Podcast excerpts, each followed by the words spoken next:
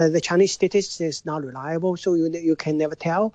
That's what, what I think it's likely to be uh, that uh, that uh, kind of that kind of level uh, because the currency is strong. And uh, and the U S dollar, uh, the the U S is entering uh, uh, the stagflation also.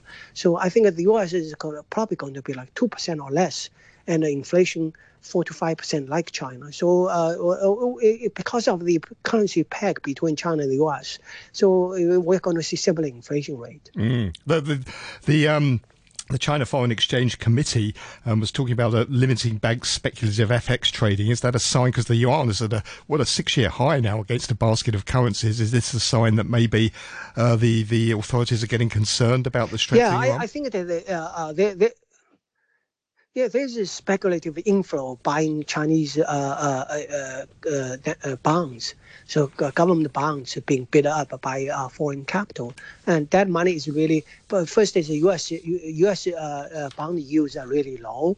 The second is that uh, people are expecting Chinese currency currency to appreciate, and that is because the trade surplus is so high and it's still rising. This year is like to be seven hundred billion dollars. Chinese trade surplus is likely to be one trillion dollars uh, every year for many years to come. So there will be pressure. So there will be a problem of where to park the dollars. Mm-hmm. I, I think that the limiting uh, capital inflow increasing will be a policy uh, for, for, for, for the government. Uh, but in, in the end is that uh, the, uh, the China needs to clean the house, uh, make sure the property mar- market is healthy mm-hmm. and the shadow banking system is taken care of. Then you can appreciate the currency. Okay. That's the way to solve the, uh, the surplus dollar issue. Okay, Andy, thanks very much for your thoughts. That's independent Shanghai-based economist Andy Sher.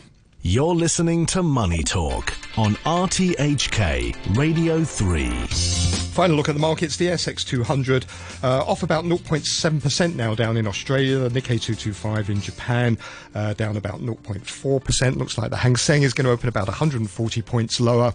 Gold is slipping in Asian trading at seventy-seven dollars and seventy-two cents a barrel. Uh, sorry, that's Brent crude oil at seventy-seven dollars and seventy-two cents a barrel. Gold is at one thousand eight hundred forty-six dollars an ounce. Do please join me again tomorrow morning. Stay tuned for BackChats with Jim Gould and Paul Zimmerman. The weather forecast, cloudy, few rain patches. Uh, temperatures are going to remain about twenty degrees um, at first. Cool and very dry tomorrow. Temperature right now is nineteen degrees, ninety-two percent relative humidity. eight thirty-two and a half, here's Andy Shorsky with the Half Hour News. Health officials say the lockdown of an apartment building in Discovery Bay has ended and no confirmed COVID cases have been found as of midnight after testing about two hundred seventy residents. Jovial Court in Peninsula Village was locked down after a twenty-three-year-old man returning to Hong Kong tested preliminary positive for COVID nineteen at the airport. His sample tested negative on November the thirteenth, the day before he left for the U S. He has COVID symptoms and is carrying a mutated strain. A mainland team of experts checking Hong Kong's pandemic control measures has visited a range of facilities on the second day of their visit. They toured the restricted area of the airport and were briefed about the segregation of arrivals from overseas and the mainland. They also visited North Lantau Hospital, Hong Kong Infection Control Center, and the Penny Bay Quarantine Center, and a Tung Chung restaurant to study the restrictions applying to the catering sector. China has downgraded its diplomatic relations with Lithuania after Taiwan authorities opened an office in the Lithuanian capital Vilnius, using the name Taiwan. The Foreign Ministry says its move was to safeguard China's sovereignty and the basic norms of international relations. Beijing said Lithuania had abandoned the One China commitment when made, made when ties were established. In response, Lithuania said it regretted Beijing's decision and reaffirmed its adherence to the One China policy, but added that it had a right to expand cooperation with Taiwan, including non-diplomatic missions. There have been clashes between police and protesters in the Belgian capital, Brussels, at a large demonstration against coronavirus restrictions. The security forces used tear gas and water cannon after some protesters threw fireworks at police. The B B C's Danny Eberhardt has this report. What began as a peaceful march soon degenerated. Some protesters threw fireworks at police. Others vandalised police vans. Officers responded with tear gas and water cannon. Belgium has just brought in new measures in the face of a sharp rise in coronavirus infections. Many oppose the use of Belgium's COVID pass. Others object to plans to make vaccinations for health workers compulsory.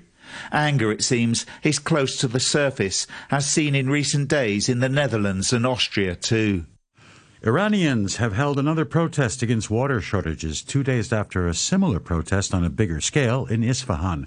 This time, more than a thousand people took to the streets of Shar-i-Kurd, the regional capital of the western province of Shahar Mahal Bakhtiari. They chanted slogans denouncing the diversion of their local water resources to other regions. And that's the news from R T H K.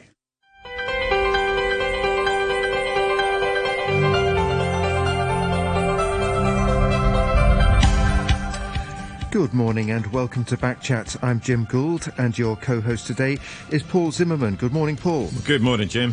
On today's programme, uh, work visas and conditions for domestic helpers. Uh, this after the Immigration Department recorded more than four thousand four hundred suspected cases of so-called uh, job hopping by foreign domestic helpers between January and October this year.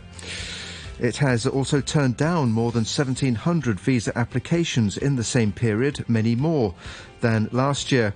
Officials said they would work to counter the practice of helpers prematurely terminating their contracts or deliberately getting fired in order to work for someone else with uh, better pay. But support groups have said the helpers are being unfairly singled out for seeking better working conditions. And later in the programme, we're talking about the newly revamped uh, century-old underground reservoir in Shek Kip Mei. Let us know your thoughts. You can leave a message on our Facebook page, BackChat on R T H K Radio three. Email us at backchat at r t h k dot h k or give us a call on two three three, eight eight two six six. And we're joined uh, now on the line by uh, Cynthia Abdon-Tellez, uh, General Manager of the Mission for Migrant Workers. And also, until eight fifty-five, uh, we have with us uh, Thomas Chan, who's uh, Chairman of the Hong Kong Union of Employment Agencies. Um, um, Thomas Chan, um, uh, good morning. Uh, we'll start with you, if we can, because I know you're only with us for a, a limited period this morning. Um, hello? Hello. Good morning. Um, so this, morning. this, this, uh, these figures that we've uh, that we've seen uh, in the media are released by the Immigration Department. Um, how much of a problem is this uh, so-called uh, job hopping by domestic helpers? Yeah, I think uh, this is a controversial issue uh, in the society. Uh, some employers groups, of course, they will support this idea, and workers groups, of course, they object. Even within uh, among the employment industry, uh, it comes close with uh, mixed reaction. Uh, from my idea, I think uh, this time uh, immigration is wrongly used the term job hoppers to describe the premature termination. Mm. By using this term, it means or it indicates all sorts of all sorts of determination comes from the workers. Of course, that's not true. Uh, today, I think I would like to talk about from the macro point of view yeah. about this issue. Mm-hmm. Yes, please. The first one I want to to to, to question or to ask, because uh, from immigration, the press releasing, or even Labor Department's uh, circulation to the agencies, we don't see any clear definition of job hopping. What does it really mean? Uh, is it the termination of the contract is job hopping? I don't think so, because there are too many reasons or factors leading to the termination of the contract. Mm-hmm. And then uh, the second is that I can't see any legal base for job hopping, uh, legal base prohibit or to ban workers from transfer employers. Even from basic law or the employment contract, there is a term stating workers or Hong Kong residents, they are allowed to choose the occupation or change employer. I, I don't understand why. Mm-hmm. uh, now the change of an employer becomes a taboo, becomes a sin, something like that. Mm. And then number three, I want to talk about from the social cost. I think uh, immigration really overlooked this one, the, the social cost. When all workers transferring employment were sent back to their country, sent to Philippines or sent to Indonesia, actually the cost of to employer increase rather than decrease. The employer, if they hire someone, they have to pay extra quarantine costs. The pool available for employer to choose or to select becomes less, then further increase the competition between employers to fight for the worker, because the one they have to choose is fewer than before. If all workers were sent back home, they have to pay much more agency fee, they have to pay even higher salary to attract the workers, and then they have to wait for more longer time for the worker to come back from Philippines or from Indonesia. Which is exactly and the case right now, isn't it? I mean, right now we have um, uh, a shortfall. I mean, there has been a, a report in shortfall. People have a problem f uh, finding domestic helpers currently because of the COVID rules. Yes, and then uh, the other one, actually, for, for immigration, uh, last year, when they took a temporary measure to allow workers to transfer employers, the main reason is they want to prevent people being infected in their country of origin. But now the situation actually remains the same. They suddenly change. It means you send the people to the infected area and then let them to come back to Hong Kong. What's the mentality behind? I don't really understand. We, we should uh, stress that uh, we're talking about uh, a small percentage of cases here. Uh, the figures show that uh, three hundred forty thousand visas were approved for foreign domestic helpers uh, in the first ten months of the year, and uh, that included uh, uh, ten thousand cases of premature termination of uh, contracts. So it's a small proportion, uh, isn't it? And, and of those ten thousand, um, roughly roughly half uh, or four thousand or so cases were, according to the Immigration Department, uh, suspected uh, uh, job hopping. I think one of the allegations is that um, some helpers, a small case, small number, um, d deliberately get fired so that they can then take up a job with another employer who's going to pay more. Yeah, Thomas, Thomas Chan? Hello, uh, yes. Yeah. Uh, I thought you were talking to Cynthia. Okay. That, uh, well, we'll, we'll, we'll bring in Cynthia in a moment, yeah. But, uh, okay, uh, okay. Yeah. Uh, for, for those reasons listed by immigration, uh, only few of them are true, but most of them is not true. Because according to my experience or my members' experience, most of the termination courts, uh, as I just mentioned before, uh, too many reasons. And then uh, for workers, most of them, if they if they are the one initiate to resign, it's because they also think or they they can feel the working environment not really fair to them or not mm. friendly to them. That's why they, they, they make a decision to resign. But mm. by resignation, actually, the worker, they are paying for for for the some kind of cost. They lost the time to earn the money, because they, even they get the new visa, it takes about two weeks, uh, two months to wait. So there's no or not enough motivation for them to do the resignation. Mm-hmm. So okay. uh, if you just blame the worker, uh, they are doing something uh, deliberately to terminate the contract. Mm-hmm. It means for the employment relationship, because we, we can't guarantee or we, there is impossible. All employment relationships are in a good terms. That's why termination is one of the solutions to the bad employment relationship. Mm-hmm. So uh, if worker, they do it in some way to terminate the contract, perhaps that's the way to to get out of, of this bad relationship. Okay. It's like the employer. If employer, they find worker can't improve the working skills. They also terminate and change to another one. That, that's, that's the normal way for market force to, to change, to adjust to the good employment relations. So if you go back to Cynthia then, uh, Cynthia, is, is money an issue for people to uh, to move from one job to another job? I mean, is, is, is it the main reason? That's, I would say that's ridiculous, because truly they lose more when they do that. Two months with no income, even for those who are being uh, accused of receiving, say, one thousand, two thousand um, uh, extra money from the agencies. How is that uh, relate? How how would that relate to nine thousand two hundred sixty for a two-month um, salary? And then you have to uh, send remittances to your family. You have to keep your, you know, ensure yourself upkeep while waiting for the visa. Where do you stay? You know, how do you how do you spend food? How where do you get money for food? That's not enough to to sustain you.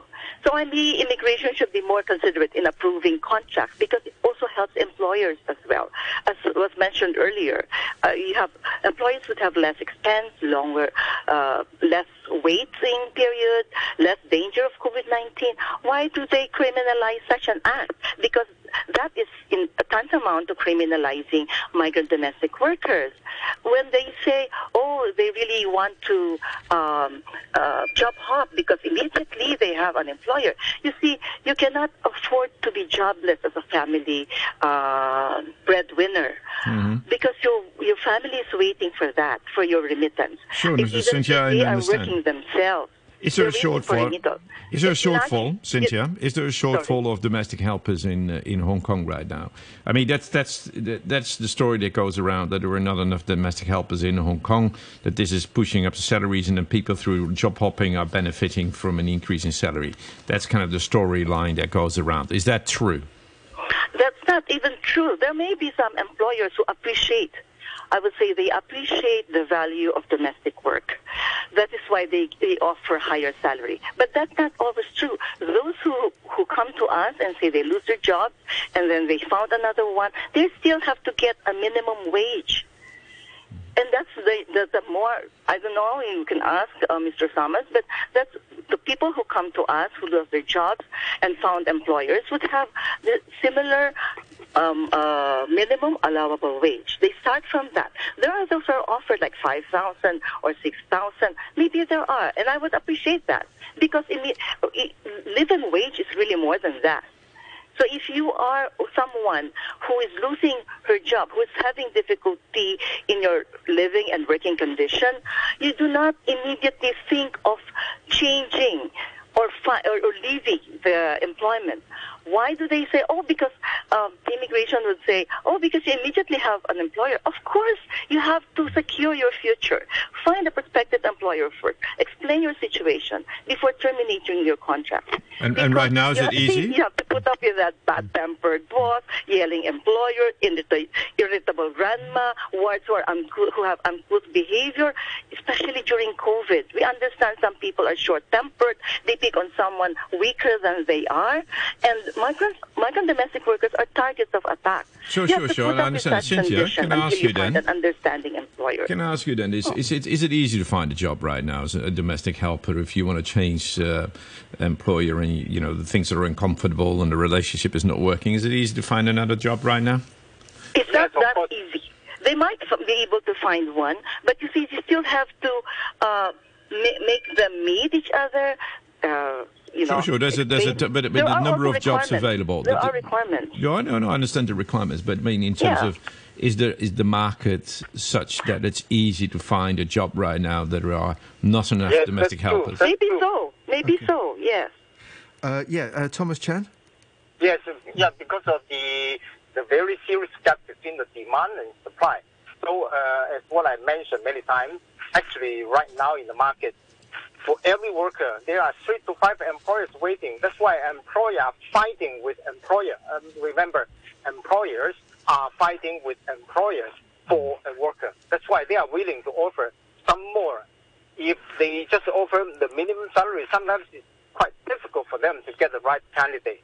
So employers are the ones to push up the salary. They are the ones to increase the salary to attract the workers. Mm. And then the, the key the key issue is the supply never meets the demand because of the government's control of the arrival of the new workers from Philippines or from Indonesia. Yeah. Uh, so, so uh, correct me if I'm wrong. The um, the minimum salary is currently four thousand six hundred and thirty dollars for domestic yes. workers. Yeah. And and um, so, what is this uh, competition and this shortage? What is it doing to salaries? I mean, how much can a, a domestic helper now uh, expect to earn on average? Would you say? Thomas? When you say what do they expect, when when there was a, a study of how much should be the minimum allowable wage, the demands of the migrant domestic workers who are organized is more than six thousand. Oh, that's what they hope to be paid. That's what they hope, yes. Yeah, yeah. And of course... And de- uh, Mister Uh, Thomas might be able to respond to that in terms of how much really is the rate now, running rate now. Mm-hmm. But to us, I'm, I, if I may say again, those who are coming by are, are willing, still willing to accept the minimum wage as long as they are treated well. Sure, sure. And, no, the, and, and yeah. the minimum wage, was when was this set? How many years are we around Two that years level? ago. Yeah, but we've That's, been around this four thousand, four thousand five hundred level for many, many years, as far yes, as I can recall. Yes, correct. So, and there's been a, there is a five percent inflation in the Philippines at the moment. Yeah. And that's every year. So the amount that's of true. money, when yeah. you send money back, it it pays, it buys less. Uh, yeah. uh, Thomas, is is the price going up? I mean, um, is the average wage that people are willing to pay going up beyond the uh, minimum wage? Uh, according to my uh, observation, most of the employer actually they are willing to increase a little bit uh, to the workers. How much? And uh, I think a normal for the normal price is right now is about five thousand five hundred to six thousand. Of course, some employers they are still over the minimum, and workers still accept the same salary. Uh, that, that's the market. Anyway, that's the market force. Uh, yes. When both parties are willing, everything's fine. Yes. I agree. So, so the government really tries to suppress the market here by threatening, uh, making these threatening comments, but that um, might have, might be counterproductive because you may have fewer people available exactly, in the market. Exactly. The government, every everywhere in the world, when the government step in, interfere, the things becomes much messy. okay. Okay. So, um, so h- how?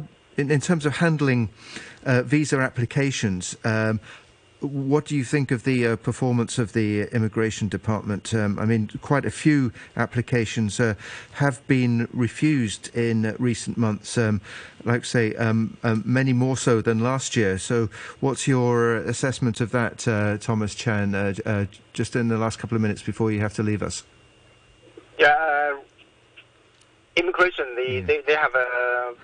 very sharp U-turn of the practice because since last year they try to take a lenient attitude approach to the workers. But uh, since October this year, I mean only last month, they changed the policy or practice very sharply and then uh, try to drive the workers out of Hong Kong.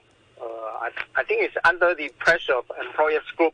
Uh, we can understand employer. But uh, as I just mentioned a while ago, employer, they might think this can help the situation, but finally it goes the other way. So why are the employers group fighting this? I, I don't understand that. The, um... uh, because for some employer, for personal, uh, maybe personal feeling, okay, if you terminate it, uh, if you resign, I will not let you work. That's only personal hostage. And then for some employers, they might think, okay, if you have a bargaining power with me, okay, I will write a bad record to immigration to destroy or ruin your future. That That's only for personal hostage. It doesn't really uh, serve in in the society.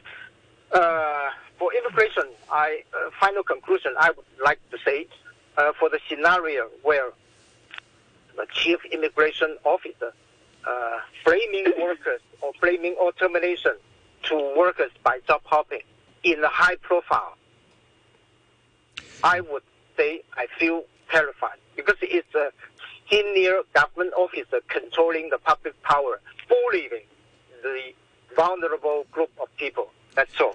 So you're saying the employer groups are pushing for this, these, uh, this new attitude, this renewed attitude of being very strict on, uh, on moving. I, I think so. Yes, I think. But so. You think, and, and they do that because they think in that way they would um, stop people from leaving and seeking um, a higher pay. But in, in fact, it, the opposite happens. Uh, the market yes, yes, then it becomes yes. more more complicated for people to hire staff, and other people start paying more. So the market actually then goes up instead of down. Yes, and also employer, they have, if all workers go home, employer, they have to pay much more for the quarantine, for the time waiting, for the risk of being infected of, of the workers. Mm. Okay, well, thank you uh, very much for speaking to us uh, on the programme this morning. Uh, that was Thomas Chan there, the chairman of the Hong Kong Union of uh, Employment Agencies. Um, Cynthia Abdon-Tellez, hi. Uh, uh, hi. Um, please uh, st- uh, stay with us for a while longer. I think you can be with sure. us till about uh, till about nine fifteen this morning. Um, um, I would say that we did uh, invite representatives of uh, employers' groups uh, onto the programme this morning. Unfortunately, we couldn't find uh, uh, anyone who was available to Uh, to join the programme this morning. But uh, um, just if I could just put this to you. So there's a, an organi- organisation called uh, the Support Group for Hong Kong Employers who've uh, said, and this was from uh, our uh, R T H K news uh, website the other day, um, a group representing employers of foreign domestic workers have said they'd seen a, an increase in the number of cases of domestic workers seeking dismissal deliberately for compensation. And what is your response to that? The compensation that I would get, I think that's not also um, practical for a domestic worker to be doing that. People who are coming from their country, arriving in Hong Kong, would be indebted. That is very clear because um, before, even for those who have not paid their uh, agency fees, because that's a policy in both Hong Kong, uh, Philippine and Indonesian governments, but still the nine, more than ninety percent would still be charged of agency fees in many different names or, or, or labels. Um, what happens is that when they are waiting for their uh, flight, they usually are stranded in the city centers waiting for their flight uh, confirmation. And for that, they already, apart from the, from the um, debts incurred, apart from paying agency fees, they have to leave some money from, for their families. Their upkeep in the city centers make them also deeply more indebted. Mm. That's why it's it's very... it's expensive um, for your... Uh, it's an expensive move. They want to do that. Uh, yes, if they want. Then, then they come to Hong Kong, unsure of what may happen if you leave your employment simply because you found, oh, this one is offering a, a good sum of money. But you're not even sure how how immigration would treat your, as what is happening now, your application for visa, as what is happening now. So that kind of... And it's very easy to find out that immigration is really um, very strict on this, in the sense that immigration announces job hopping. What is job hopping? As was, you know, everyone is quite unsure of what job hopping means. Mm. Even if a person has been terminated, has had contract termination for more than three times in a in a span of two years, you will never know until you dig further, you dig deeper on what was the situation. But Cynthia, can I ask you, isn't isn't uh, isn't not the real si- yeah sure, but is is not the, the real situation that we have here is that when the um, domestic helpers are first employed and the first contract here, they're probably being paid the minimum wage, which is uh, four thousand something, and yeah. uh, the market is around six thousand. So it, it, it, there must be an inclination for domestic helpers after they arrive here,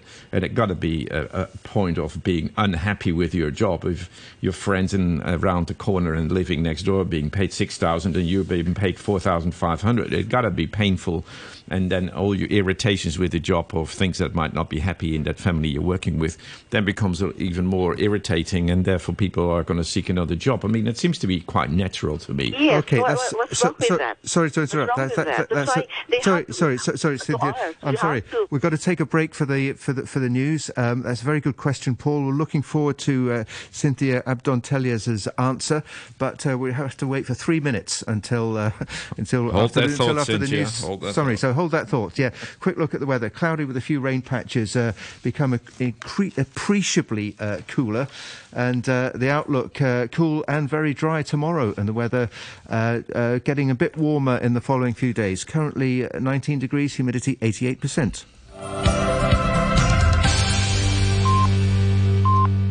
Got to include everything: residential areas, commercial areas, services, museums, entertainment, bars, restaurants, airport, port, rail, everything devoted to Bitcoin. The plan is for El Salvador to issue one billion U S dollars in Bitcoin bonds to start funding the project. Critics say it is risky. You're listening to the news on R T H K. And welcome back to BackChat uh, with Paul Zimmerman and me, Jim Gould. And uh, this morning uh, we're talking about work visas and conditions for uh, domestic helpers. Uh, this after the Immigration Department uh, recorded uh, more than four thousand four hundred cases of suspected uh, what it called uh, job hopping by foreign domestic helpers. And also it turned down the more than seventeen hundred visa applications uh, uh, during the same period, which was the first uh, ten months uh, of this year. And that was uh, many more than last year. Um, and to discuss the situation, uh, we have uh, with us uh, on the line uh, Cynthia Abdon-Tellez, uh, General Manager of the uh, Mission for Migrant Workers. Uh, and before nine o'clock, we heard from Thomas Chan, uh, the Chairman of the Hong Kong Union of Employment Agencies. Um, as I mentioned, uh, we did try to get a representative uh, of uh, employers' uh, groups, uh, but we were unfortunately not able to. Nobody was available. And just before nine o'clock, Um, um, Cynthia Abdon-Tellez uh, was about to respond to Paul's question about the difference between the minimum wage for domestic helpers and the going rate now, which we've established is about six thousand dollars as opposed to four thousand six hundred thirty dollars, which is the minimum wage, and what effect uh, that might be having on the market uh, for domestic helpers. Uh, uh, Cynthia Abdon-Tellez, would you uh, like to continue?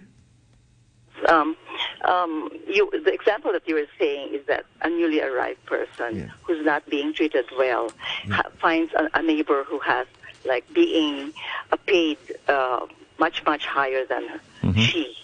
And, uh, of course, practically, you will think of finding someone who would treat you better. Sure. That salary is, the, is a good indicator. Yes. It's, uh, what's, and what's wrong with that? Instead of waiting for the time that you'll be, you know, more uh, abused, it's it's a good step for someone, for a worker, to find ways of leaving that. But you make assurance to yourself that when you leave that, because there's a family waiting for your support, you have to also keep your, you know, self up. upkeep in Hong Kong while waiting, if immigration would allow you. Sure. So you, you try to find someone else who would consider uh, hiring you, even if the salary is not that high, even if it's still minimum.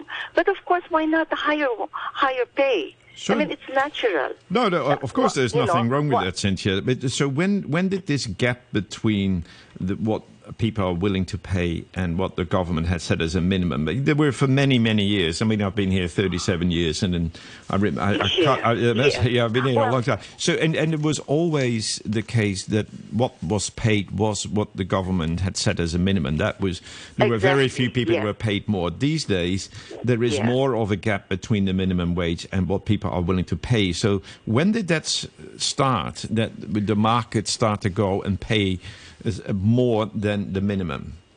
I think when um, already there are employers who are paying much more than the minimum. Sure, people but would love because of help, COVID, yeah. because mm-hmm. of the uh, government policy, when when it uh, it had a more lax uh, policy for several months last year, there were a lot of employers who and, and migrant domestic workers who stayed on and were able to move from one employer to another, and their contracts were approved. And um, when immigration is strictly imposed, the two-week rule again, two-week rule is still always there. It has always been there. But the consideration was given to employers who really need uh, help very badly. So that's why immigration became lax a little bit. But Um, it has been there, and it is now more strictly imposed. And with that threat of job hopping again, um, it made the situation of domestic workers worse, because we have in, we have shelters, temporary shelters for displaced women, domestic workers, who have been waiting for their visa for a long period of time. When I say long period of time, that means months, several months. And they're just very stuck. Some of them are not paid because before they would be able to get, you know, paid by the previous employer, if the previous employer refuses to pay them and they found a new employer, it's better to process your new contract. Okay, so but we they're, have they're no, stuck because immigration. Do we have more people in, in shelters? Make a decision. Do we have so more, are, Cynthia? Do we then, have more people in shelters right now? Oh yes. It much oh, yes. more. It hasn't we increased have, much we, more than before COVID. Or less, um, ten shelters with a capacity of like uh, ten to to thirty. And you're full. And we're full. And this is and this so is increased. You have to support others who are outside. Hmm. You have to you, you have to study their situation to be able to you know to be able to decide whether you're going to help this person or not. Everyone who is you know out of you know without a roof on their heads would are, are in crisis because they cannot leave Hong Kong immediately. Okay, so the situation that we're having is that the market, we don't have enough domestic helpers for the, to meet the demand. Uh, there's, it's difficult for domestic helpers to come in uh, or, and get their visas approved, and salaries are going up. I mean, that seems to be quite a normal situation then. And government mm-hmm. is trying to stop. Yes, yes. Um, uh, stop. Even if there are, it, it, it's very ironic, no? Because there is a very limited number of people who are around, I mean domestic workers who are free, but immigration would still... Um, Uh, make it more difficult. Uh, yes, make it more difficult for them. So, and, and one of the things that we noticed is you're at the mercy of the previous employer. If your previous employer didn't want you, you won't, you won't get it. Mm-hmm. Immigration so, would check and say, oh, your previous employer says this. And then you have to be um, uh, defensive yourself. To say You have to defend yourself saying, no, this is what happened. So, so this but, is pushing up the salaries. Immigration, sorry? And this is pushing up the salaries. Yes. That's pushing up the salary because even if there are like ten people around and you only need one, but they are not allowed because they were already like marked in the immigration. They are criminalized. I think that's the problem. I think immigration should be more considered. Why do you criminalize people? We're just looking for a better situation, mm-hmm. better paying job. Okay, uh, a couple of emails here. This one from Mark says... Uh, with the subject line Hong Kong free economy question mark says uh, doesn't Hong Kong brand itself as a free economy? This is market uh, uh, interface. Is that inter- is that the right word? Well, market, market interference. Interface, yeah, it's interference a, by a government that mm. attacks and exploits the weakest. That's um, what that's being tried here, but mm-hmm. obviously the market is running ahead of what the government wants to see as being yeah. paid, four thousand six hundred to six thousand now. Yeah, yeah, yeah, yeah. And this, and uh, another one from G T says, uh, uh, just a question, very short question, what is the average salary in the Philippines? Not quite sure what the point of that uh, question yeah, is, but yeah, uh, yeah, what, what yeah. is what, what just people to answer his question, what is what is the average salary? From one state to another because yeah. they want, you know, I, I, they, they need economically. They are they they need that. The family needs that. So why do you stop them? I can understand middle-class income families in Hong Kong, but they, shouldn't they call for a better pay as well? I mean, you know, if you are a worker and you want a worker or an employee who is hiring a migrant domestic worker, why don't you also call for a high, uh, for a, uh, a rise, a pay rise? Yeah, the market because, is like that. We yeah, got inflation exactly, all around. Everybody is in pressure. If you depress. If you suppress the income of domestic workers, that does not that makes uh, you know the the government also or uh, depress or suppress the income of the general public. Yeah. Um, also. Uh, th- there are problems for a, a lot of families, obviously, who, who are not able to hire uh, domestic helpers at the moment, or not immediately anyway, because of uh, c- because of COVID restrictions and quarantines and uh, and a shortage, yeah. and that yeah. and that has exactly. a, that has a big effect on on families where uh, both parents are obliged to go to work in order to uh, to. You know, earn enough to make ends meet. And, and those who have grandparents around people and and uh, small yeah. children to to be looked after. Yeah, and it, it, it, does, it doesn't True. help society if uh, if Hong Kong uh, cannot have a, um, a a more open and free market for domestic helpers. Yes. How how do you think that shortage of domestic helpers should be addressed? I think I think there are a lot of, uh, uh, depending on, on the immigration, because we do not know what their grounds are. We do not know how they define, as we were saying earlier, we do not know how they define job hopping. Sometimes they don't even say it's job hopping. They would just say that based on this, uh, on, on our study of your case, um, because we're not allowing you, so you have to go in there on such and such date. You have to leave Hong Kong. But you ask them why is it so. Uh, in our cases, we have like more than a few hundred cases that is uh, saying that they have not been allowed. There was only one who was told that it may be job hopping. I, we suspect you of job hopping because your previous employer wrote to us, and this is the situation. So you tell your, even if employers, the prospective employers, are willing to hire and take the risk of hiring this person whose previous employer says, she's bad, she's this, this, this, and that, and the and the prospective employer is still willing to take the risk. Why not? Still, immigration would not allow them. Mm-hmm. But so, job hopping is, is a healthy thing, isn't it? Uh, you have some flexibility is, in the yes. market. If people are stuck in a job and you're stuck in an unhappy job, you're going to get all kind of family problems. That's true. Uh, how, how, why won't you like? Um, what would an employer not like? Um, a happy worker that attends your household creates a happy atmosphere. Even grandmas and grandpas and children are happy. Imagine how it would welcome you when you return from a happy, cozy home, from from a very bad situation in the in the office, for example. So um, I think, you know, it's immigration has to think. They have to be more considerate. They have to study further. We can understand their priority would be the employers. That's fine. That's their people. But still, they are allowing people from outside to work. And so they deserve similar, you know, hmm. uh, consideration to these people. Cynthia, do you have a, a, a communication with the employer associations? I mean, uh, is there some direct communication between both sides uh, outside the radio program? No. Sorry. There are some employers, of course. We have a, an employer hotline. We also have uh, programs for um, information that employers may need. Mm. So we have that kind of program. Um, we also have happy homes. You know, there are there are very good employers who recognize the value of migrant domestic workers, so they treat their workers well. They give uh, they give higher income, living a, a living wage level. So we appreciate that. So we have the Happy Homes uh, uh, awardees, as we say it, because they are just quiet. They have to, you know, they have to show even even if they even if their workers are receiving the minimum wage, right, well, they are happy. Okay. There's okay. no Thanks, way, no, there's nothing that they, they that would push them to change that. It seems but to be uh, course, counter counterproductive. This uh, uh, government rule trying to yeah, fight. Uh, yes, uh, I hope they can. Uh, they would realize that. Okay. All right.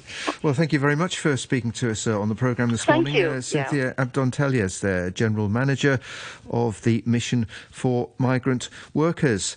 Good. And for the last uh, fifteen minutes or so of the programme this morning, we're going to be turning our attention to our second topic, and that is the uh, the renovation work that's been uh, taking place at the uh, century-old uh, underground reservoir that was discovered uh, about a year ago in uh, in Bishop Hill in Shek Kip Mei. You may remember that uh, partial demolition mm. had begun uh, on the site until.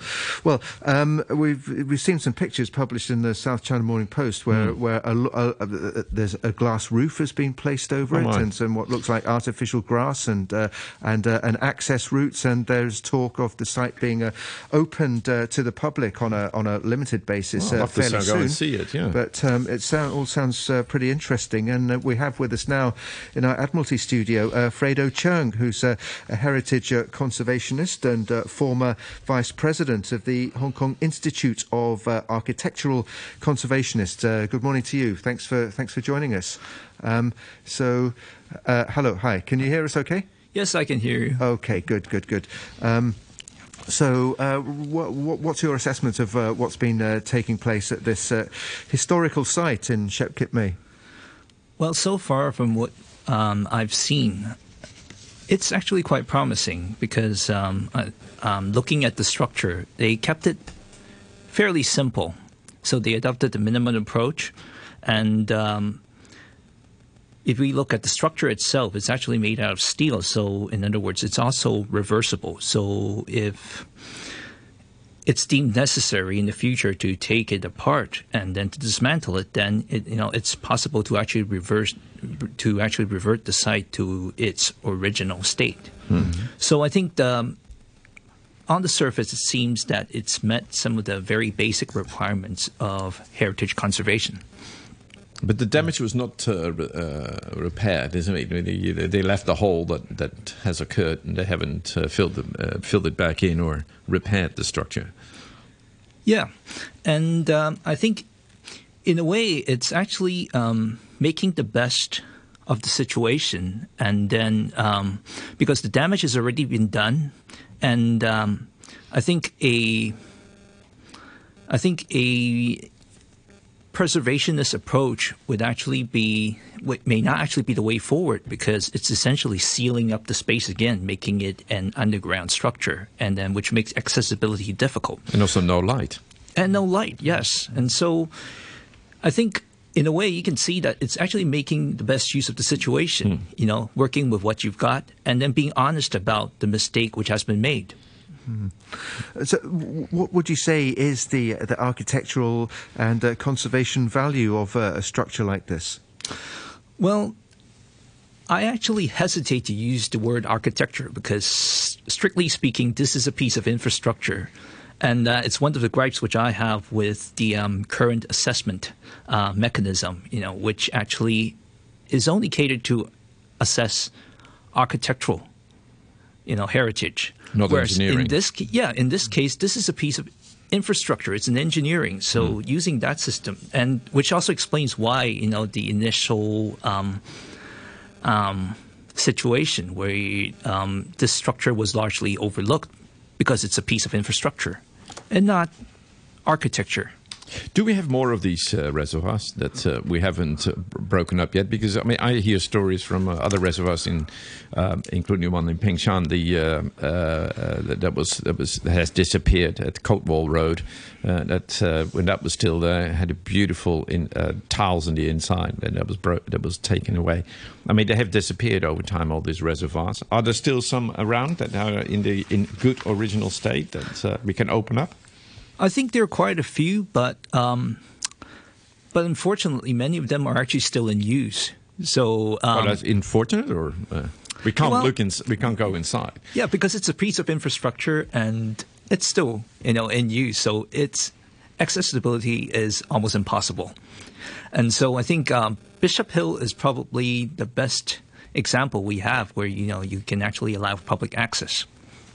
Oh, okay. So that's that's a good that's a benefit of the mistake. Now, that's right. Now we can actually have a look inside. Mm-hmm. So so this um, this facility is described well the the architecture within it, the the technique for constructing it is uh, described as uh, Romanesque. Can you uh, explain that to us uh, a little bit? Is, is, I mean, is that is that how they used to do it in the days of the Romans? Well, I would say that. Um, Yes and no. But um, yeah, I think just to be clear, um, the kind of technique which you see um, is actually, you know, it's been done in that way for centuries. So basically using arch structure to span across a large area, and then so and also to provide, you know, um, a large area for the retention of water. So I mean, this technique has been used for centuries. I mean, it dates back to the Roman. And also the, um, I mean, examples like the Cisterna Basilica um, um, are very good examples of, you know, this kind of technology, and it dates back centuries. Mm-hmm. And, um, but what makes it Romanesque is that rusticated masonry construction which you see. So by rustication, I mean the uh, sort of the rough hewn finish, which really uh, gives that space character and which makes it very distinct. And we call it Romanesque because, you know, this kind of rough hewn masonry first manifested itself in construction of ancient Rome. So this was the technique which they used for infrastructure, such as aqueducts. And hence, you know, there we see this term Romanesque being thrown around. But in the context of, let's say, um, the, I think the time frame when the reservoir was constructed, I think it would be more appropriate to call it Romanesque revival, mm. even though I hesitate to use styles. What are the materials used in, um, in in constructing this reservoir? I think the arches are, as I said before, um, granite, Um, Loc locally locally carved. sourced granite, right. mm-hmm. yeah, uh, rough hewn. And um, I think the vault itself is made of, I, th I believe it's concrete. Yeah. So, so it's concrete, uh, the rooftop. So it's concrete. I think it's, yeah, I think it's concrete. Mm-hmm. Um, yeah. So, so going back to the to well to this particular site, Bishop Hill, um, are you kind of satisfied with the the, the, the way the the preservation effort has gone? Because um, originally it was just going to be knocked down, wasn't it? And it was only when uh, it was partially demolished that uh, that it came to public attention, and there was uh, there was a bit of an outcry, and then um, uh, the uh, the government uh, stopped the demolition and um, and moved into this uh, preservation mode. Yeah, I hesitate to actually use the word preservation because it's static. Right. Uh, I preserved. I prefer to use the word conservation, and mm-hmm. I think that's really where the next step should be. Mm. So how do you make this space relevant to the local community? Yeah. And not just the uh, community at large? Because I think the when we talk about conservation nowadays, you know, especially when in the um, I think in with international best practices, you know, the notion of sustainability is actually closely tied with conservation. So it's about making that space relevant to the local community. Mm-hmm. I would so, love to hear yeah. some music in that space. Yeah. What do you think that will do? Good, good acoustics. I, I, yeah. there's, a, there's a possibility that yeah. it has to be tested out. I, I would love to hear somebody yeah. play a violin in that in that open vault. Yeah. Yeah. So, so how do you think um, how do how do you think the the site could be uh, uh, opened uh, to the public uh, for you know best enjoyment? I think there needs to be careful uh, visitor management, because I think what most people have forgotten is when we talk about heritage assets, there's also the context, the site. We've actually forgot. Well, we focus so much on the reservoir itself, we seem to have forgotten about the hill, which basically serves as a very important open space for the Shek Kip Mei community. And as we know, you know, there's a um, significant um, shortfall of open spaces in the Shek Kip Mei area, and the bulk of it is actually Bishop Hill. And it's and everybody knows that the community has been basically using that hill as their own backyard. So it's their little piece of heaven. All right, so if a lot of lot of visitors are being attracted to the to the renovated reservoir, then we may push out the local uh, uh, residents from their uh, their little public space where they've built their own benches and exercise equipment. And yeah, so for me, you know, that would be my concern, because I mean, when we let lots of people, you know, enter this site, you know, it actually encroaches upon the right of the local community to enjoy that space. So how could this be managed? So that would actually be my primary concern at this stage.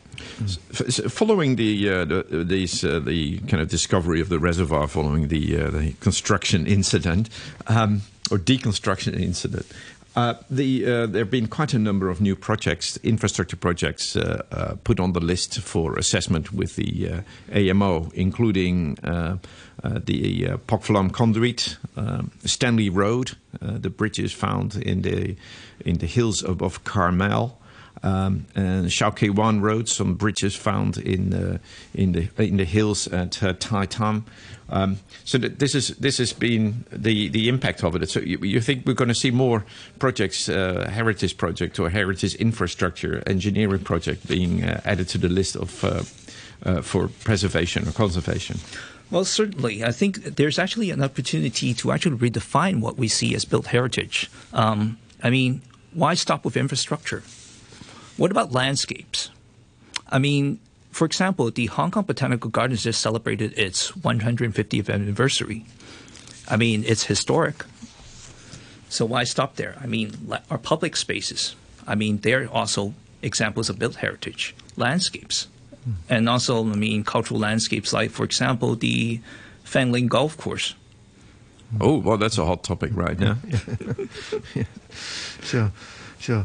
Um, Paul, your your area, Pok Fulam, just uh, changing the subject slightly, you've got a project uh, down there, haven't you, with the, with the, the, with the old water the old water courses. No, the, well, the Pok Fulam conduit, uh, right. there was only one of the uh, the, the aqueducts was uh, was uh, protected. That's the one just below Queen Mary. Uh, mm. But uh, there were many more along the the entire stretch from the Pok Fulam Reservoir to Cotewall Road, mm. and uh, all of them are now being assessed. They've put they've been added to the list after we discovered all their numbers uh, being uh, uh, in in the keystones. We we identified mm. the entire uh, set of uh, of structures that were built. The ones completely gone missing is between Cotewall Road and uh, the uh, and Albany, uh, uh-huh. the Botanical Gardens. Right. Um, that that's, that area that that, that mm. alignment is, has, mm. has has disappeared, and we can't find any more structures. That is, but it's now named Conduit Road. Right, uh, right, that's right, the old uh, right. the old conduct. Right, right, okay, okay. Well, we'll certainly keep an eye on uh, on developments at uh, at Bishop Hill and uh, and other similar sites. Um, Uh, issues like this are uh, of uh, great interest to uh, to a lot of our listeners.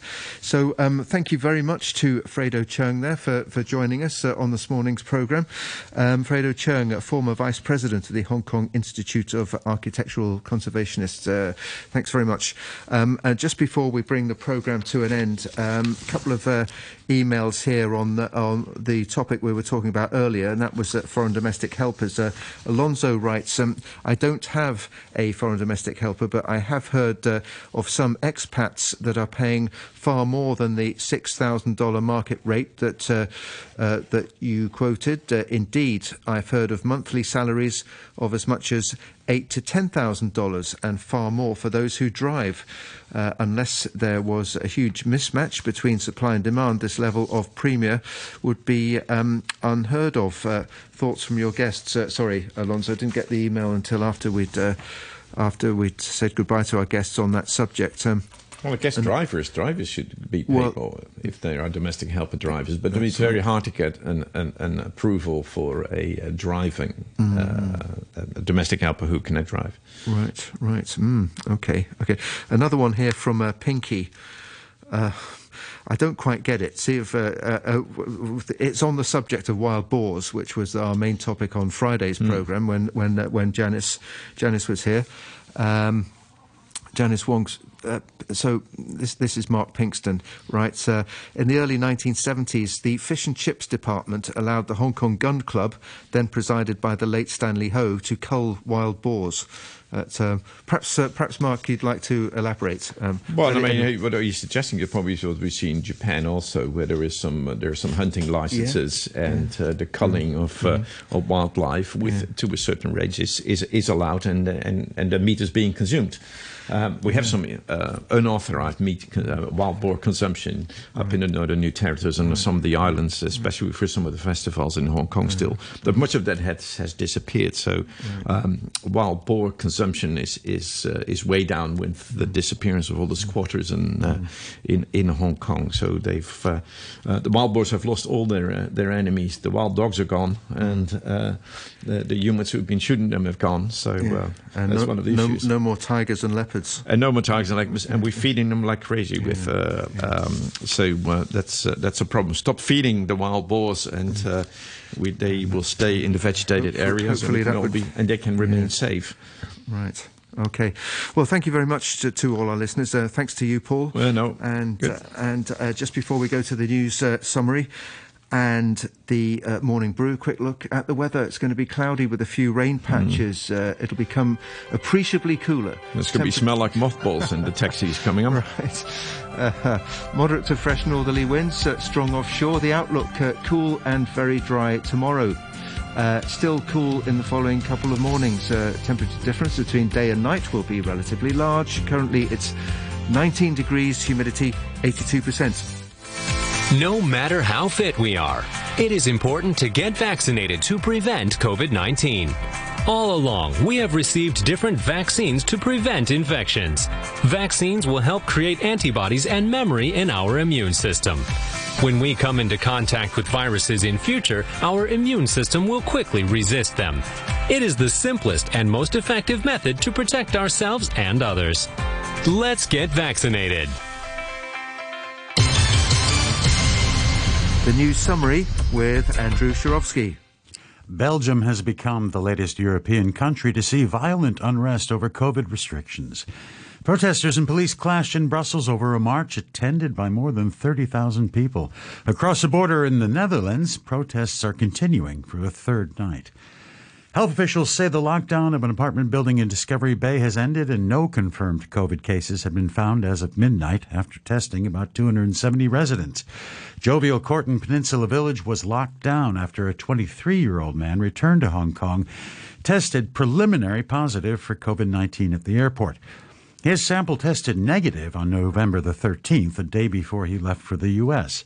He has COVID symptoms and is carrying a mutated strain. And Bloomberg reports that an advisor to the People's Bank of China has warned that the mainland economy could enter a period of what he called quasi-stagflation, characterized by relatively slow growth and excessively high producer price inflation. That's the news at R T H K. Stand by for the brew. Uh, sociology prof from the University of Set and Costume Design, great interpreter of Beethoven, as well as oh so shy, quiet and retiring doggy council, co-founder of Rockefeller Records. Hello. This is really for adults, it's not really for kids. Yeah, well, it's fun, you know. Hello. Decipher what's happening behind the myth. Good morning. In-depth interviews and also observations. Absolutely no way. On your radio and live online, this is The Morning Brew.